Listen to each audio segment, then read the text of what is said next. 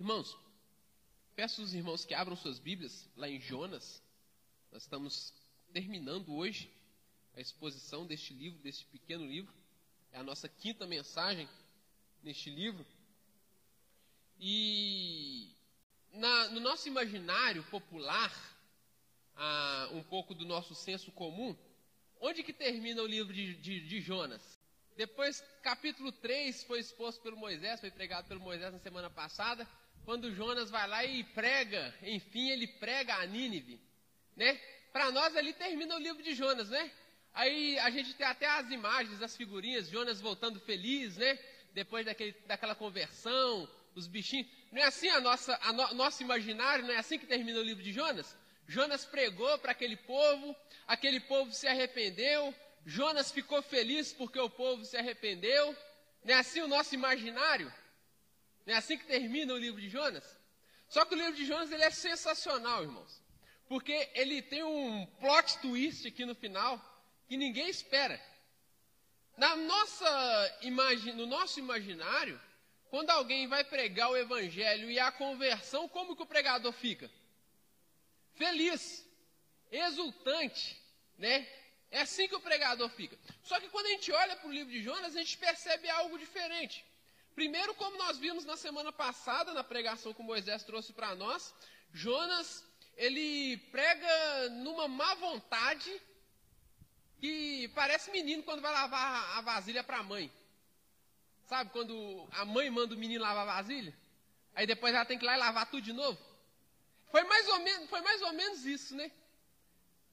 A, a, o menino lava a vasilha, a mãe tem que ir lá e lavar, porque é do jeito que ele fez no certo. Foi mais ou menos isso aqui. A pregação de Jonas, irmãos, foi uma vergonha. Jonas é, Jonas é, é a vergonha dos pregadores. Ele sai fazendo uma pregação porca e Deus converte aquele povo todo. Deus vai lá e lava a vasilha. Que Jonas lavou mal lavado. Mas na verdade eu acho que Deus faz isso com todas as pregações. Né? Deus faz com todas as pregações. Quem somos nós para achar que nós somos muito melhores que Jonas, né? Quem sou eu para achar que eu sou muita coisa além de Jonas? E aí Jonas prega porcamente, como nós dissemos, e Deus converte aquele povo. Eu disse no início dessas exposições que o livro de Jonas quer nos apresentar o Deus que é graciosamente missionário e que quer formar o Deus que tem o coração graciosamente missionário e que quer formar este mesmo coração no seu servo Jonas. Deus ele quer formar em nós o coração dele. Então Jonas, ele é nós. Eu olho para Jonas e me enxergo neste livro. Porque eu vejo Jonas, essa pessoa que está em formação, essa pessoa que está sendo conduzida para aquilo que Deus deseja que ele seja. E muitas vezes nós nos assemelhamos com Jonas. Vamos lembrar aqui um pouquinho, quando a gente volta lá para o livro dos reis, o livro dos reis nos informa que Jonas trouxe uma mensagem muito maravilhosa para Israel. E é interessante, é interessante porque quando nós vamos para o livro dos reis, e eu, eu fiz questão de pregar esse livro de Jonas logo depois que a gente terminasse o livro de Amós, porque eles são contemporâneos. E os irmãos se lembram qual que é o rei do tempo de Amós? Jeroboão II. Vou responder para os irmãos. Jeroboão II. Jeroboão II é o rei no tempo de Amós. Aquele rei que levou o povo a cometer vários pecados. Lembram-se da oração de Jonas no capítulo 2, quando ele vira e fala assim: Olha, aqueles que se voltam para os ídolos, aqueles que se voltam para os ídolos, abandonam aquele que lhes é misericordioso. Versículo 8. Quando Jonas faz essa oração, a gente fica imaginando que Jonas está falando dos marinheiros, pode ser. Mas Jonas está falando de si mesmo, como Moisés nos mostrou. Jonas está falando de Israel. Lembram dos pecados de Israel no tempo de Jeroboão II, que foi exposto em Amós? O povo se voltou para, para a idolatria. O povo se voltou, é, o povo estava imerso em injustiça social, em imoralidade sexual. Era um povo completamente afastado do caminho de Deus. o povo que se voltou para, a idolatria e que abandonou a Deus, o, o Deus misericordioso. Mas ainda assim, o povo de Israel vivendo dessa forma, quando nós voltamos para o livro dos reis, o texto nos diz que o Senhor Deus, por meio de Jeroboão II, recuperou as fronteiras de Israel em Ramate, por exemplo, por causa da palavra que ele havia dado por meio do profeta Jonas. Então, aquele povo rebelde, aquele povo idólatra, aquele povo pecador, foi tratado com graça, foi tratado com misericórdia por Deus. E por que que Deus não poderia tratar os ninivitas com essa mesma graça e com essa mesma misericórdia? Porque quando nós somos como Jonas, a graça de Deus é insuportável. A graça de Deus é insuportável para aqueles que são como Jonas. E é sobre isso que nós vamos falar esta noite, nesta manhã. Uma graça insuportável. Está escrito assim: Mas Jonas ficou muito aborrecido e com raiva, e orou ao Senhor e disse: ah, Senhor, não foi isso que eu disse estando ainda na minha terra? Por isso me adiantei fugindo para Tarsis, pois eu sabia que tu és Deus bondoso e compassivo, tardio em irar-se, grande em misericórdia e que mudas de ideia quanto ao mal que anunciaste. Agora, Senhor, peço que me tires a vida, porque para mim é melhor do que morrer do que viver. E o Senhor disse: Você acha que é razoável essa sua raiva? Então Jonas saiu da cidade, sentou-se num lugar a leste da mesma. Ali construiu um abrigo, sentou-se na sombra para ver o que aconteceria à cidade. Então o Senhor Deus fez crescer uma planta por cima de Jonas, para que fizesse sombra sobre a sua cabeça, a fim de o livrar, e os, a fim de o livrar do seu desconforto. E Jonas ficou muito contente por causa da planta. Mas o Senhor, mas no dia seguinte, ao amanhecer, Deus enviou um vento que atacou a planta e ela secou. Quando o sol nasceu, Deus fez soprar um vento leste muito quente. O sol bateu na cabeça de Jonas de maneira que ele quase desmaiou. E então pediu para morrer, dizendo: Para mim é melhor morrer do que viver. E então Deus perguntou a Jonas: Você acha razoável essa sua ira por causa da planta? Jonas respondeu: É tão razoável que até quero morrer. E o Senhor disse: Você tem compaixão da planta, que não lhe custou nenhum trabalho, você não fez crescer. E numa noite ela nasceu e na noite seguinte desapareceu. E você não acha que eu deveria ter muito mais compaixão da grande cidade de Nínive, em que há mais de 120 mil pessoas que não sabem distinguir entre a mão direita e a mão esquerda, e também há muitos animais? Oremos. Senhor, nós estamos aqui diante da tua palavra. Eu te peço, no nome do teu filho Jesus Cristo, que o Senhor nos abençoe. Que o Senhor fale conosco por meio dela que nós saímos daqui transformados pela tua palavra. É a oração que nós fazemos em nome de Jesus. Amém. A graça de Deus é uma ofensa insuportável que destrói o nosso orgulho. A graça de Deus é uma ofensa insuportável que destrói o nosso orgulho. Nós veremos quatro pilares de nosso orgulho que são derrubados pela graça quatro pilares, pilares de nosso orgulho que são derrubados pela graça.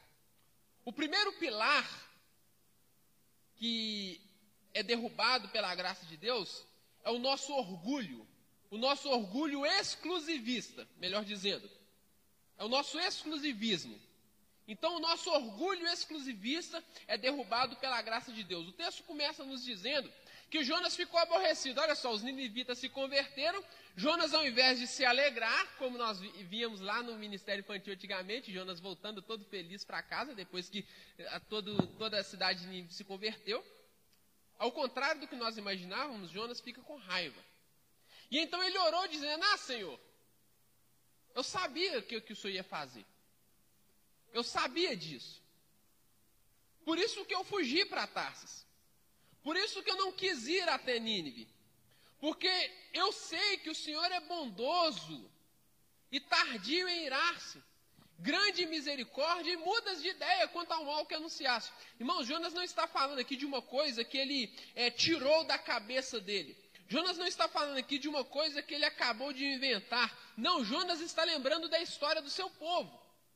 Lá no livro de Êxodo, quando Israel está é, de, no Monte Sinai e Moisés está recebendo as tábuas da aliança, a lei de Deus, enquanto Moisés está lá no monte, o povo começa a perceber que Moisés estava demorando demais, e então eles começam a reclamar com Arão, e Arão pega e manda eles trazerem todos os brincos e as correntes de ouro e os colares e tudo que eles tivessem. Eles juntam todas aquelas joias, derrete todo aquele ouro, faz dois bezerros de ouro e Arão fala assim: ó, eis aí os deuses que tirou vocês do Egito.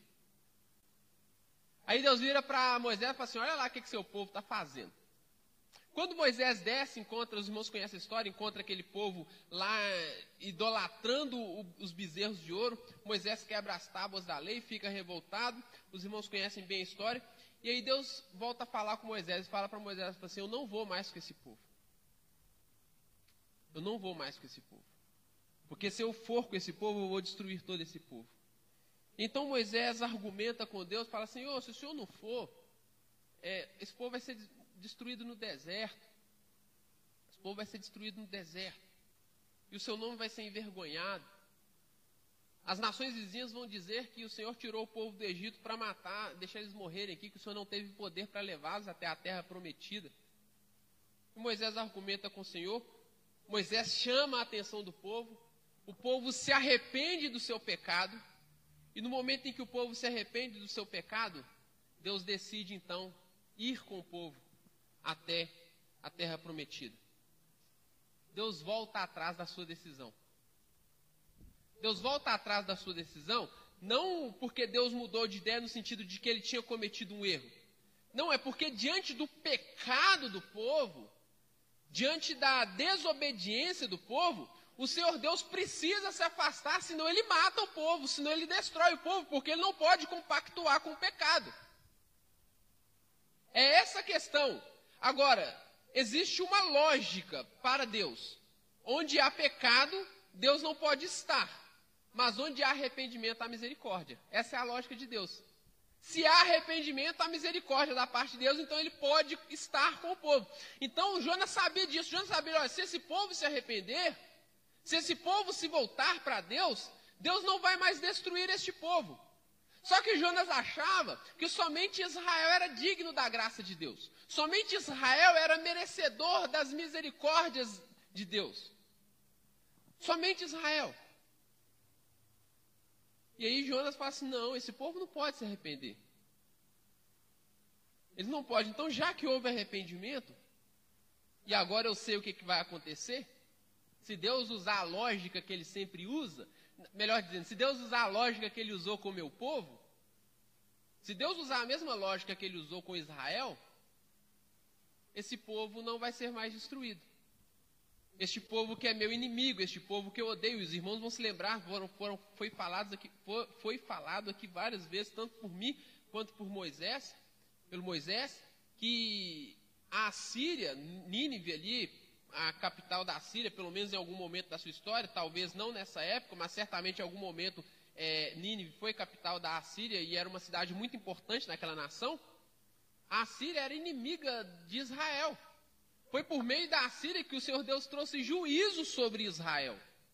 Foi por meio da Síria que, é, que o Senhor Deus destruiu é, a, a nação de Israel que havia se rebelado contra Deus, a parte norte de Israel. Então Jonas sabia que se Deus poupasse Nínive, eles iriam sofrer.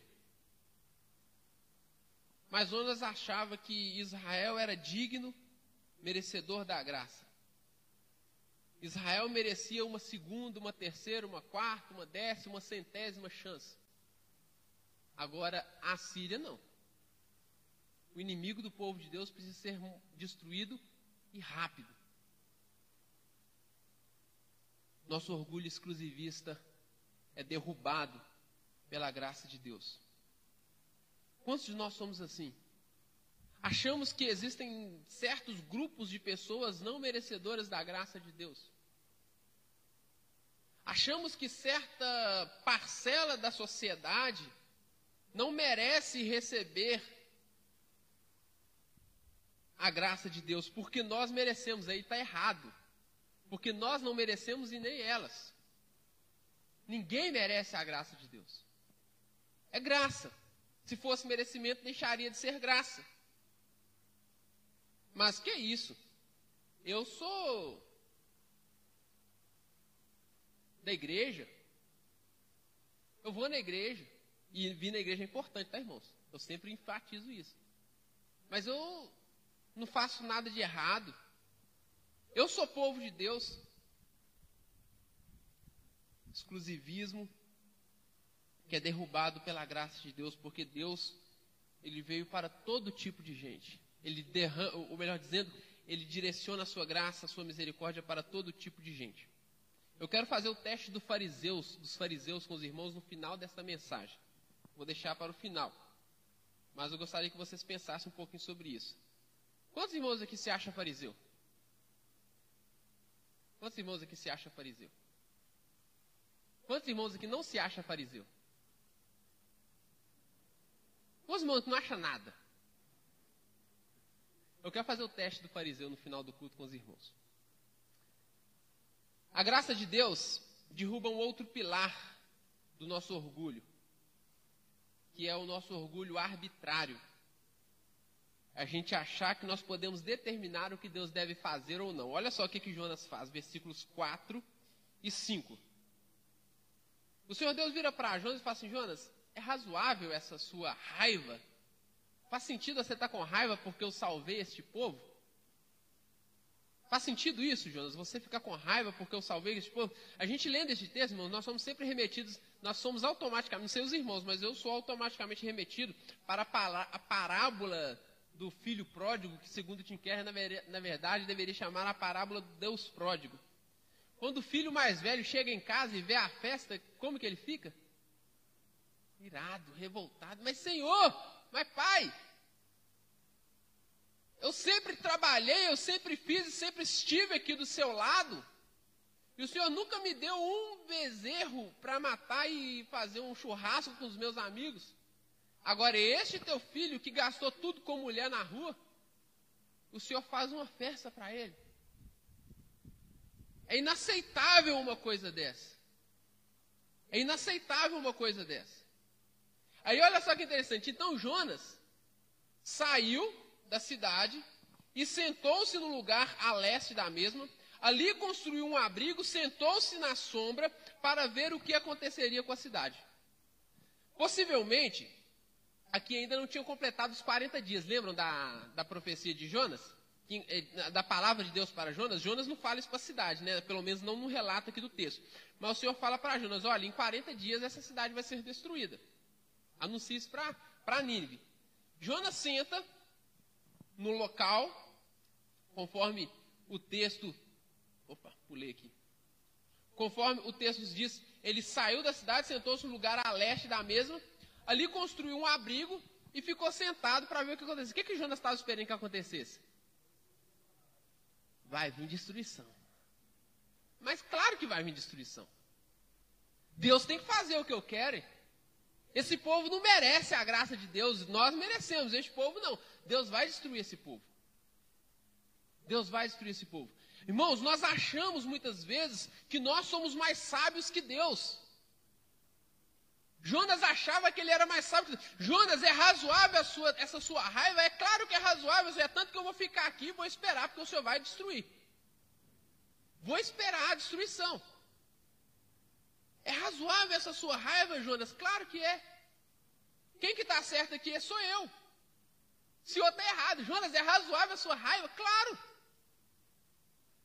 Eu que estou certo. Nínive merece ser destruída.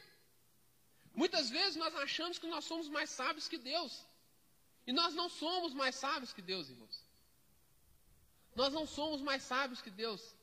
Se Deus determinou agir de, de, de, de, se Deus escolheu agir de determinadas maneiras, é porque Ele sabe o que é o melhor. Não o melhor para você, mas o melhor para os propósitos eternos dele, que possivelmente pode incluir você. Que pode incluir você. Deus sabe o que é o melhor, você não é mais sábio que Deus, eu não sou mais sábio que Deus. Se Deus escolheu agir de determinadas maneiras, nós devemos nos submeter à soberana vontade dEle. Então, a graça de Deus destrói o nosso orgulho arbitrário, o nosso orgulho de achar que nós somos mais sábios que Deus, de que Deus deve agir conforme os nossos ditames conforme as nossas escolhas. E se Deus não agir conforme aquilo, da, conforme, da, conforme o que eu esperava que ele agisse, eu fico com raiva. Fico irado com Deus. Me vejo no direito de fazer birra. Jonas está igual um menino birrento aqui. Me vejo no direito de fazer birra com Deus. Já viu aquele povo que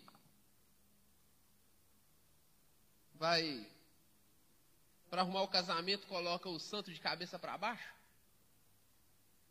Faz Deus não é Santo Antônio. Não adianta você fazer birra com Deus que ele não vai mudar o que ele determinou. Deus não vai mudar a forma dele agir por causa da sua birra. Porque você acha que você é mais sábio que Deus. Deus não vai mudar a forma dele agir.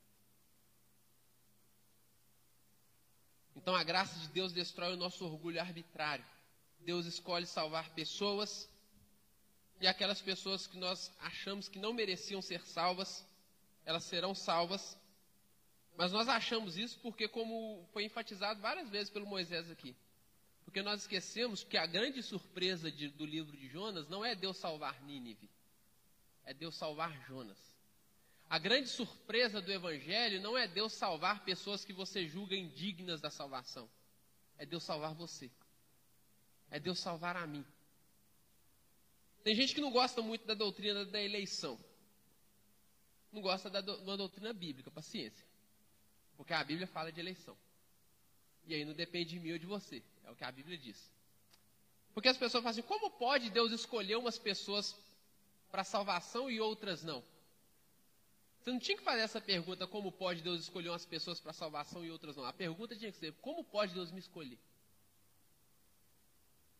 Essa é a pergunta certa. Como pode Deus escolher a mim? Essa é a pergunta certa. Não é como pode Deus mandar a gente para o inferno. É como pode Deus não me mandar para o inferno. Porque eu me mandaria para o inferno se dependesse de mim. Essa é a pergunta correta. Então a graça de Deus destrói o nosso orgulho arbitrário. Mas a graça de Deus também destrói o nosso orgulho materialista, versículos 6 a 9. Olha que sensacional. Então, Jonas foi lá e fez o abrigo dele, porco, né?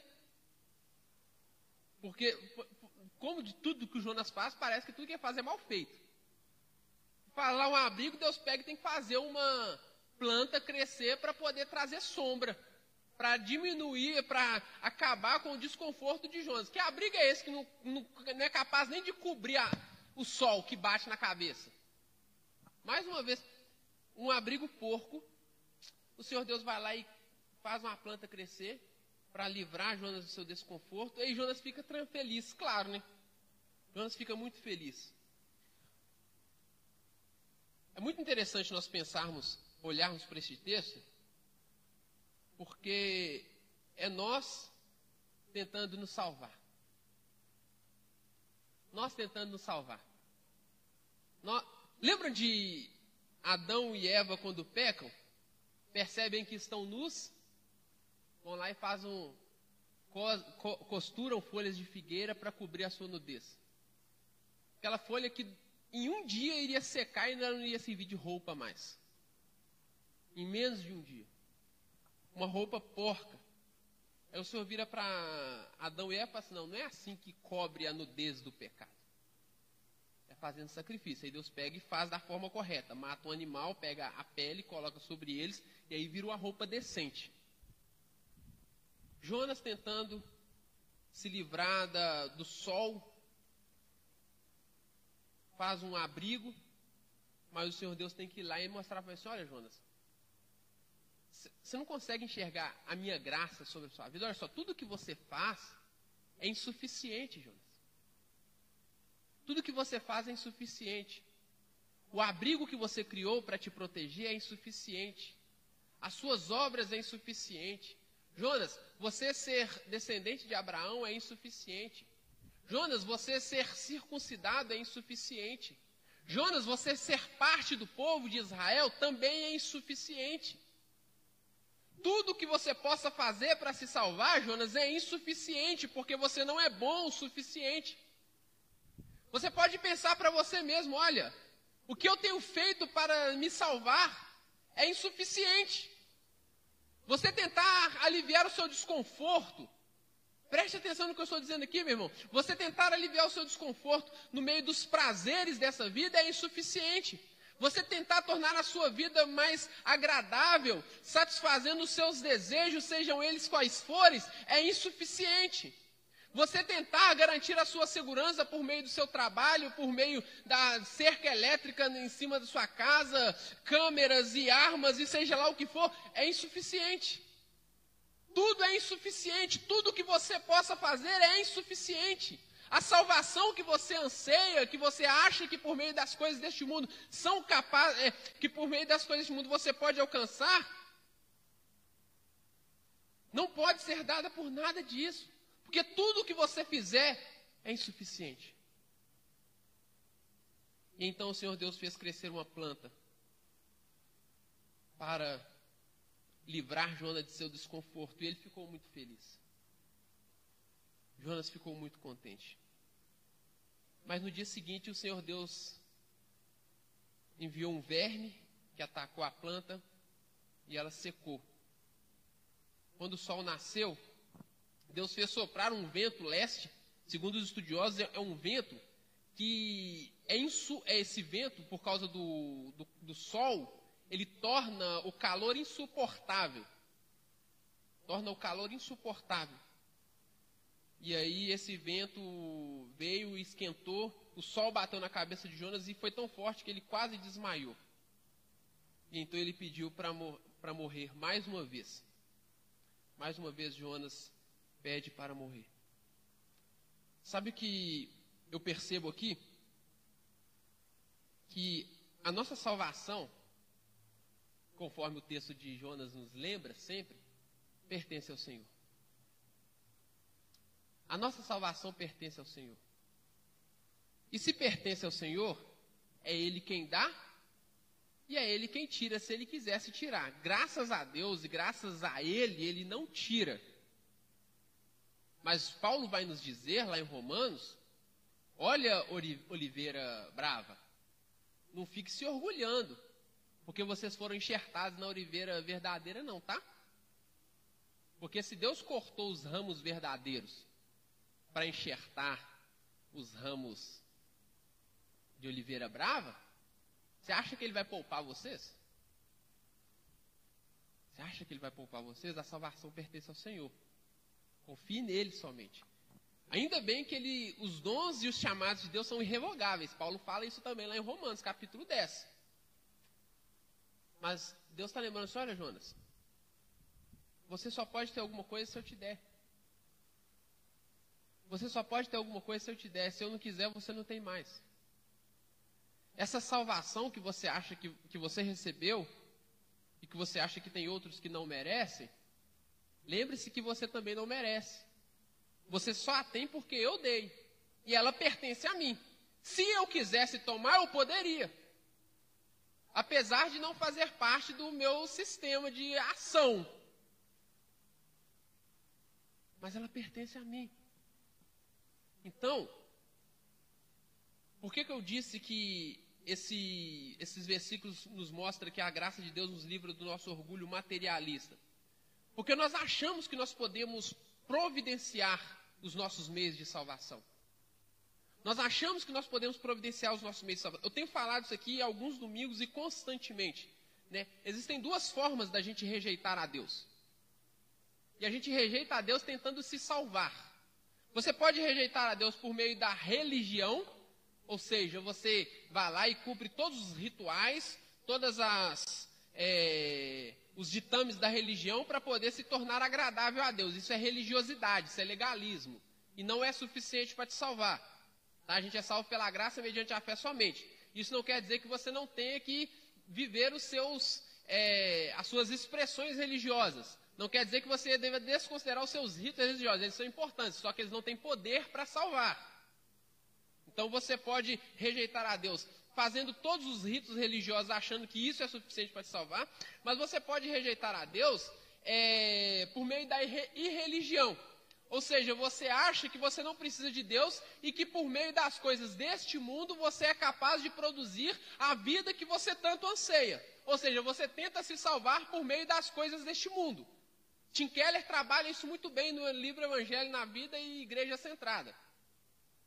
Então, quando você começa a viver uma vida em que você busca as coisas deste mundo, em que você busca os prazeres deste mundo, em que você busca os recursos deste mundo e confia na, nessas coisas, você está vivendo uma irreligião. Então você está tentando se salvar por meio do materialismo. Aí Deus mostra para a gente e fala assim: não, não tem nada que você possa fazer que possa te salvar. Porque até o abrigo que você construiu é insuficiente. Tudo que você possa construir neste mundo é insuficiente para te levar para o céu, para te dar a salvação. A sua salvação vem das mãos de Deus, pertence a Ele, e é Ele quem dá. E por fim, a graça de Deus destrói o nosso orgulho meritista. Versículos 10 a 11. O Senhor Deus, no versículo 9, fala para Jonas: Jonas, é razoável essa sua ira por causa da planta? Jonas, é tão razoável, tão cheio de razão, né? É tão razoável que eu quero até morrer. E o livro de Jonas termina com a pergunta: Jonas, você teve compaixão dessa planta que você não teve nenhum trabalho para fazer, que nasceu num dia e secou no outro. Você acha que eu não deveria ter compaixão da grande cidade de Nínive, em que há mais de 120 mil pessoas que não sabem distinguir entre a mão direita e a mão esquerda e também dos animais? Jonas achava que ele tinha méritos suficientes para receber as bênçãos da parte de Deus. Ele achava isso. Ele achava que aquela planta que Deus deu a ele ele merecia continuar com ela. Ele achava. Jonas achava que ele merecia ser abençoado com toda sorte de bênçãos nas regiões celestiais e materiais também. Jonas achava. Não é possível, poxa, Deus me deu a planta e me tomou a planta. Deus me deu o carro e me tomou o carro. Deus me deu a casa e me tomou a casa. Deus me deu isso e me tomou. Deus me deu. Você acha que você merece alguma coisa da parte de Deus, Jonas? Você acha que você merece alguma coisa?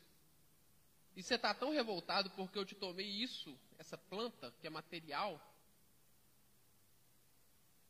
isso que é matéria, que desfaz, e que você Jonas conquistou a planta, não, não ganhou a planta sem nenhum esforço. Nós conquistamos essas coisas é, com algum esforço, mas o que é isso perto da salvação? E o Senhor Deus vira para Jonas e fala assim: se você teve compaixão da planta, você acha que eu não vou ter compaixão das pessoas? Você tem compaixão da planta, você acha que eu não vou ter compaixão das pessoas? Essas pessoas que não sabem discernir entre a mão esquerda e a mão direita. Sabe o que, que Deus está falando aqui? São pessoas que, assim como Jonas, são incapazes de discernir o caminho da salvação. Não está falando de criança, que tem gente que fala assim, não, está falando de crianças. Tinha 120 mil crianças lá. Não, não é isso que está falando. Está falando de pessoas que não sabem discernir o caminho certo. E que por causa disso precisam da compaixão. Assim como Jonas. Prova é que Israel, mesmo tendo a lei, vivia contrária à vontade de Deus. Porque o ser humano, sem a ação de Deus na vida dele, ele não consegue escolher o caminho correto. Ele está morto em seus delitos e pecados. E ele vai escolher sempre o mal. O ser humano, a parte de Deus, ele vai escolher sempre o mal. Ele não tem a capacidade de escolher o caminho correto, o caminho reto. E por isso ele carece da graça de Deus. Então, esses que não sabem escolher entre a mão direita e a mão esquerda, distinguir entre a mão esquerda e a mão direita, inclui Jonas antes de ser alcançados pela graça. Inclui a mim e a você. Então a nossa salvação não tem mérito nenhum. E o livro de Jonas termina assim. Eu até escrevi aqui no final da minha Bíblia. E o capítulo 5? Porque o livro de Jonas termina aberto. A gente não sabe mais nada a respeito de Jonas. A gente não sabe se Jonas começou a entender o que Deus queria que ele entendesse. Mas agora eu tenho que trazer essa pergunta para mim. O capítulo 5 pode ser o capítulo da sua história. Deus é o Deus que tem o coração misericordiosamente gracioso, que deseja formar o seu coração no seu servo. Deus deseja formar no seu coração, meu irmão, um coração misericordiosamente missionário graciosamente missionário. Deus deseja que você olhe para todas as pessoas e reconheça que, assim como você, elas carecem da graça de Deus. E que, assim como você, elas não merecem a graça de Deus. Mas que Deus deseja salvar. Que é alvo do amor de Deus. Lembra do teste do fariseu? Não esqueci, não. Imagine, nós não temos nenhuma base bíblica na verdade, é considerado, e eu concordo, como uma heresia o universalismo. Eu não aceito o universalismo, tá, irmão? Biblicamente falando, é heresia. Não existe. Conforme o, a instrução bíblica, no fim dos tempos, uns irão para a vida eterna e outros para o castigo eterno. Que fique claro isso. Está sendo filmado principalmente. Que fique bem claro isso. Esse é o princípio bíblico. Mas imagine se você chegar lá no céu e descobrir que ninguém foi para o inferno. Imagine se você chegar lá no céu e descobrir que todo mundo foi salvo. Como que você ia ficar? Lembrando que universalismo é heresia, tá? Conforme a instrução bíblica, uns vão para o inferno e outros vão para o céu, tá? Mas eu gostaria que você olhasse para o seu coração agora. Imagine se você chegar lá no céu e descobrir que foi todo mundo para o céu. Como que vai ficar seu coração? Não é possível. Eu fui na igreja a vida inteira, velho. Domingo, eu estava doido querendo ir para o clube, eu fui para a igreja. E esses caras que não querem saber de Deus estão tá aqui. Não é possível isso. Fariseu. Mas eu levantei a mão. A pessoa nunca quis saber de Deus. Seu fariseu. Senhor, mas eu expulsei demônios, preguei o evangelho, tocava na igreja. E esse aqui que nunca entrou numa igreja. Fariseu. Está vendo como que nós somos mais parecidos com Jonas do que nós imaginamos? Que Deus forme nos nossos corações um coração misericordiosamente missionário e que todas as pessoas sejam alvo do nosso amor, alvo da nossa missão. Amém?